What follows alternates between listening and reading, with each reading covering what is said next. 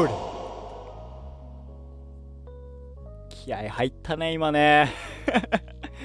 めっちゃ気合入ったね。いや、すごいね。再生に失敗しましたってなったっけど、どうした？どうした？頑張れ。はい。いやー、すごいね。いやー、なるほど。ドーハの奇跡ですか。そうですか。ドーハの悲劇から28年、ドーハの奇跡をリアルタイムで体験いたしましたね。いやー、いい試合だった。いい試合だった。面白かったね。非常に僕は、あのー、だね。はい。11月24日朝の9時の配信でございます。RRENN の5番でご邪魔いたしますと。はい。いやー、おめでとうございますッカー日本代表。FIFA ワールドカップ2022カタールですね。カタールワールドカップ第1戦。グループステージ第1戦。ドイツ戦に2対1での勝利。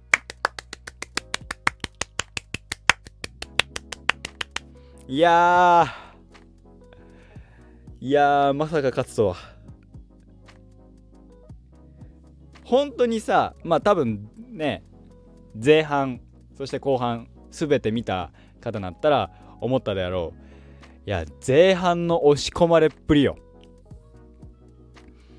だから、まあ前後半通してあれが続くだろうと。まあねえー、ちょっと前にあった、えー、とブラジル戦が近いのがあってで前半見ててそのね、えー、途中、えー、PK っていうのでああここで PK か。最近割と PK での失点が多いですよね。そのペナルティエリア内それこそ全、えー、カナダもそうでしたし、えー、の前、えー、ブラジルもそうでしたけどもそのあれカナダ戦は何対何になったんでしたっけ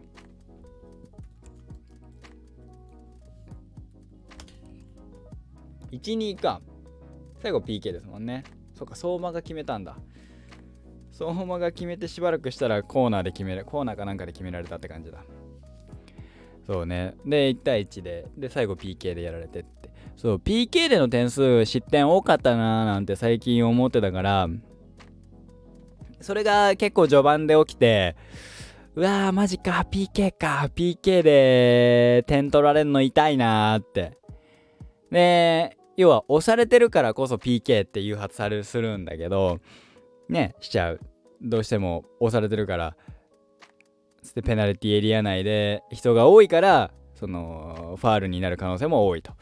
うわやべえなどうしようどうすんだろうなんて思った時に、えー、PK になった。ってなったら余計詰められれば詰められるほど点は取られるよな。どうあ大変だぞと思ったらまあなんとか乗り越えて、えー、後半いきなりですね、えー、冨安投入。冨安投入の、えー、3バック、えー、カナダ戦の最後。本当に最後数分間ですね、えー、ボールが持てて前に行けるようになった343、ね、3バック、えー、の形をとって、えー、始まった後半とはいえまあ、1点は取れるだろうと。前半のチャンスの感じも含めて、1点は取れるんじゃないかななんて思ってたら、1点取れて、堂安律選手決めましたね。いやー、マジで、りっちゃん決めたっつって、うわっおおっつって、もうね、後半は俺一人うるさかったよ、部屋、あのー、リビングで。もうねだってギュンドアンとかがいいんだぜドイツマジで本当にあのー、ねいや勝てたっていうのは嬉しいんだけどなんで勝てたかは分かんないっていう。もちろんシステム変更が刺さったっていうのがあるの。442、えー、あいや442じゃ4231から343になった。それがうまいことハマった。えー、後半もボールもちょっとは持てるようになりましたから、その分ね、えー、ゆっくり、ゆっくりした攻撃も遅行もできたし、えー、2点目の浅野選手の、えー、得点なんかは、えー、あれは、えー、どっちだ？オフサイドか、違うわ、えー、っと、遠藤航の、がもらった P、P、フリーキックからですもんね。あからのシュートとかも含めて、あ、これは、すげえってなるんだけど、マジでなんで勝てたかは俺わかんねえの。でも、うん、やっぱ、ワールドカップ初戦ですから、えー、ね、大事なんですよ。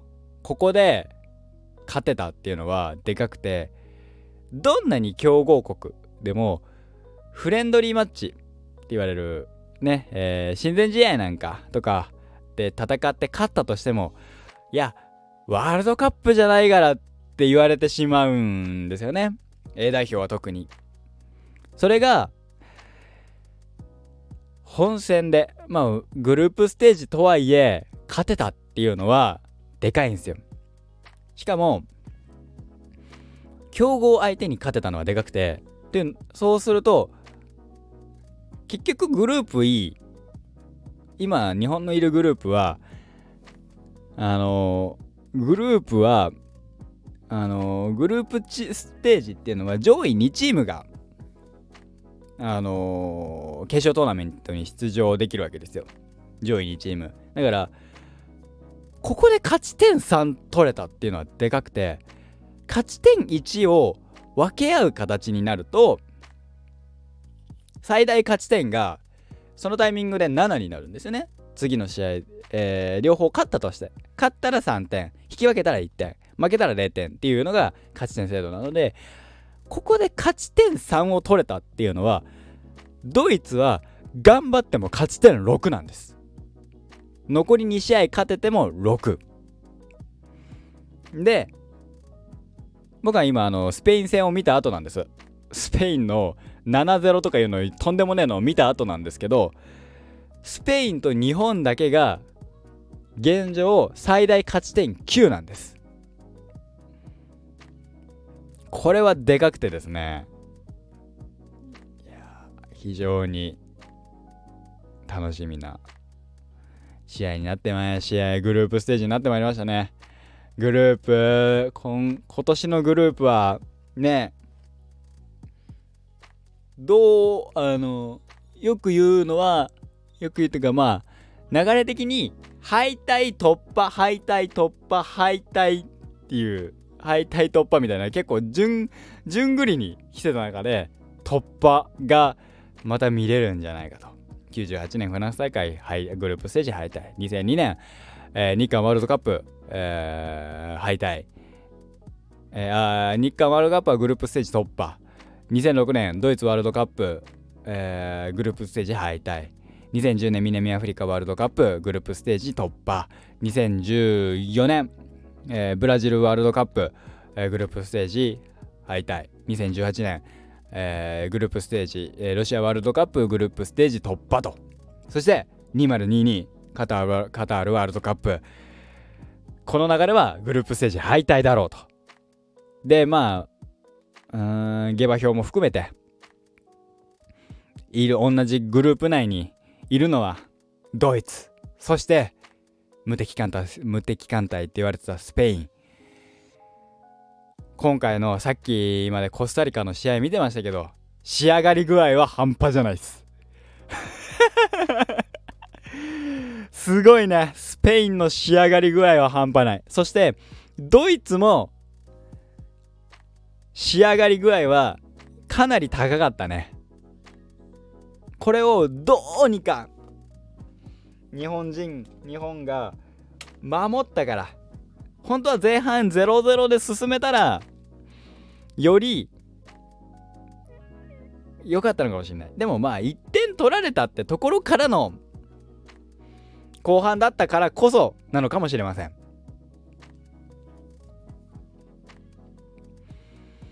いやーまあドイツに勝てると思ってなかったからさ。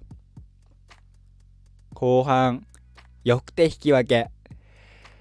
ないしはね少なくとも2点目3点目を狙ってくるのがドイツだからそこどうなるかななんて思ったら5バック気味の343の形にして途中からはかなり攻めの姿勢。南野拓実が投入されて堂安律が投入されて三笘薫が投入されて。やっぱ三笘薫ってすげえんだなっていう。感じでしたね。本当にもうねえ。日本今年のワールドカップはちょっと期待してなかった部分はあった。正直。というのはやっぱりアジア最終予選。ねえ。えー、日本はどうしても相手がねあのー、上最終予選ワールドカップ最終予選序盤34戦3戦かな？1勝2敗っていうのを期して。で5バックでガチガチに守ってくる相手を崩せずに引き分けたりとかいろいろした。いろいろしてるからゆえにこれは勝てないんじゃないかと。ワールドカップ。本戦。まあマジガチのドイツスペインと当たれるっていうだけである種経験として取ろうって思ってた部分はどっかにあったよね。でもそのドイツになんでか知んないけど同じドイツと同じ組にドイツとスペインが同じ組になっちゃったんだけどそのドイツに勝てたっていうのはやっぱりすごいっすよ。だってほぼバイエルンだからね。バイエルンプラスアルファでしょ？いやいやいやいやいやいやいや。そりゃ強えって。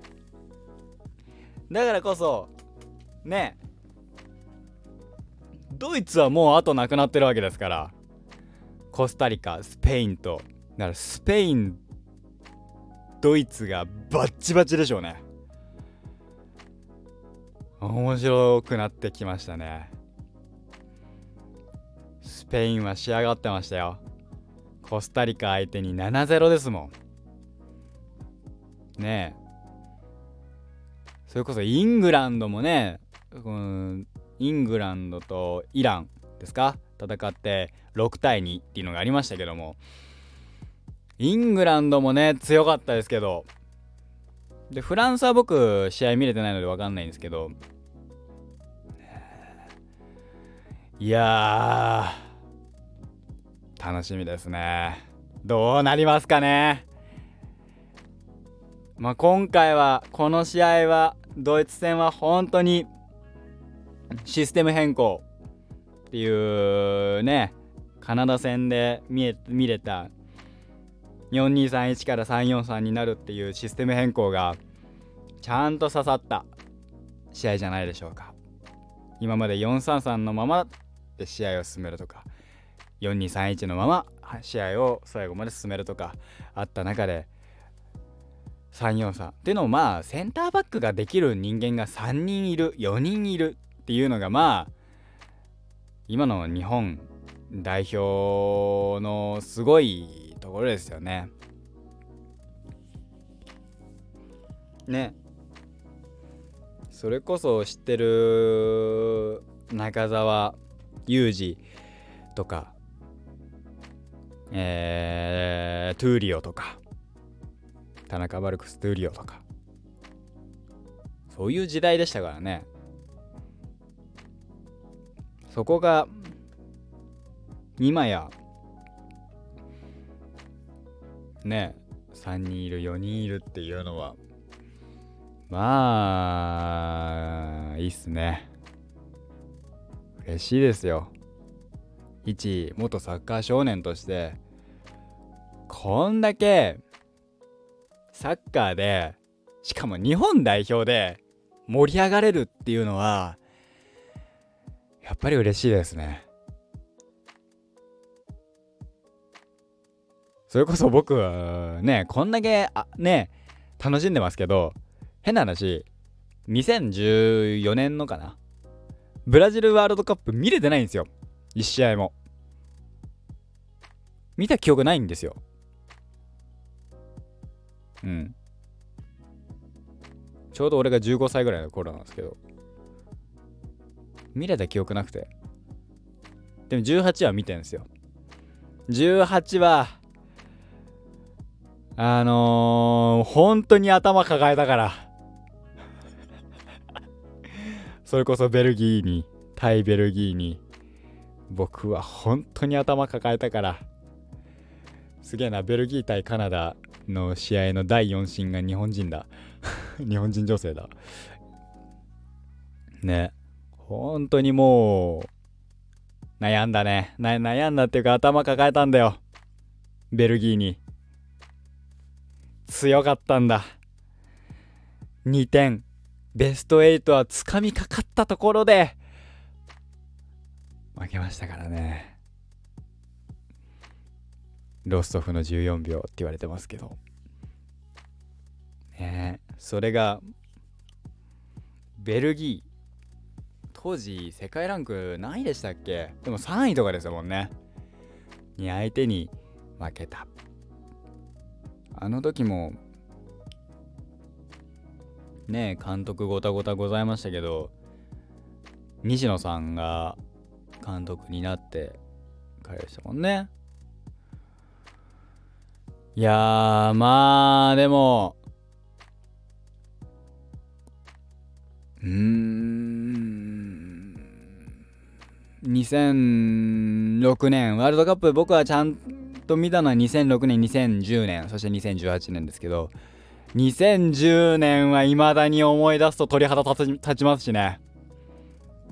そのねみんなねそれこそデンマーク戦かなの本田圭佑圭佑本田の無回転フリーキックを彷彿とさせますしまあ確かにあのあの大会は本当に本田圭佑ワントップが刺さったし、えー、大会でしたよね、えー、でも僕はやっぱりやっとさんが好きだったっていうのもあってやっとさんのフリーキック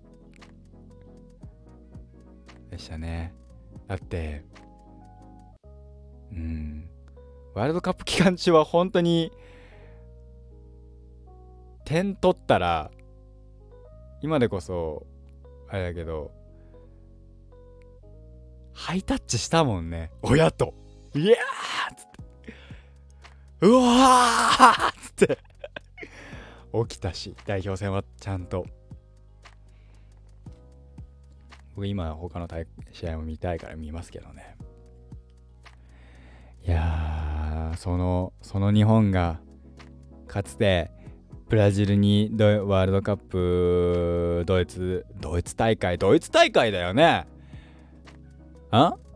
ドイツと引き分けたのはドイツ大会だよね確か。2対2かなんかで引き分けたのは高原さんがいたから時だから。えー、ドイツドイツ戦。日本。過去。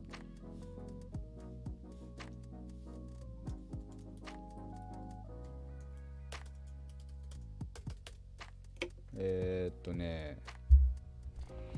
確かね。ドイツとはね過去にやってんだよね。えー、2006年そうそうそうそうそうそう。2006年の本当に大会前だよね。2対2で引き分けドローっていうのがあってそれを覚えてるからそれに勝てたっていうのがねやっぱりねうん。しかも負けてますから2004年親善試合0-3で負けてますから。そのドイツに本戦で勝てたってそりゃ興奮して寝れねえよ。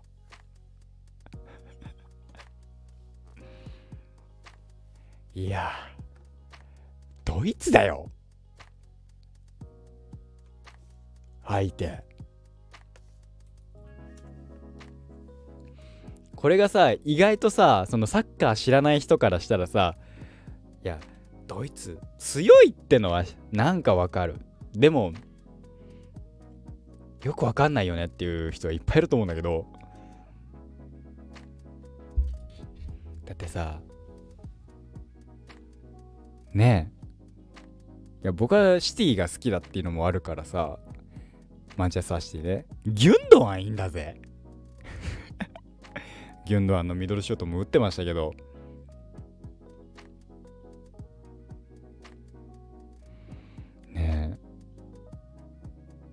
りゃ強えよって。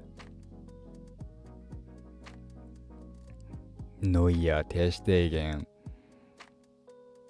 ケビン・トラップ聞いたフランクフルトのトラップ聞いたんだけど。ね。えほぼバイエルンだもんな。ニャブリ、ゴレツカ、キミッヒ、ミュラー。いや、ここら辺がいるチームに勝てたって、本当に奇跡だよ。でもこの奇跡を奇跡として消化してはいけない。もちろんね、ずっと予選からそして9月のシーズン9月今年の9月の、えー、遠征ドイツ遠征、えー、大会前のカナダ戦含めてうんまあかん、えー、アメリカは別としてコスタリカ対コスタリカもそうだったけどうん微妙な試合はしてた。なんだったらそのね対対台湾引き分けたっていうのもあってマジかって。代表今年やべえなって。それは未だに思う。そのどうしても前半中にえー、そのシステム変更ができない。超システム変更っつっても細かくね細かく細かくこうしようああしようっていう指示が飛べない。なんともなんっていうのはねどうなのかななんて思ってましたけどそこがねできるような監督でもないからまあそれでも勝てたっていうことで一つ一つ今大会よしとしましょう。ね。ドイツですから相手はドイツですからそのドイツに勝てたということがまあまず1個嬉しいですね。次はコスタリカです。コスタリカ？ん？じゃああれ？コスタリカ？コスタリカ違うコスタリカじゃねえや。あれ ?9 月シーズンなんどこでやったんだっけ？待ってね。コスタリカじゃねえや。えー、っとあれ？コロンビア？じゃああれ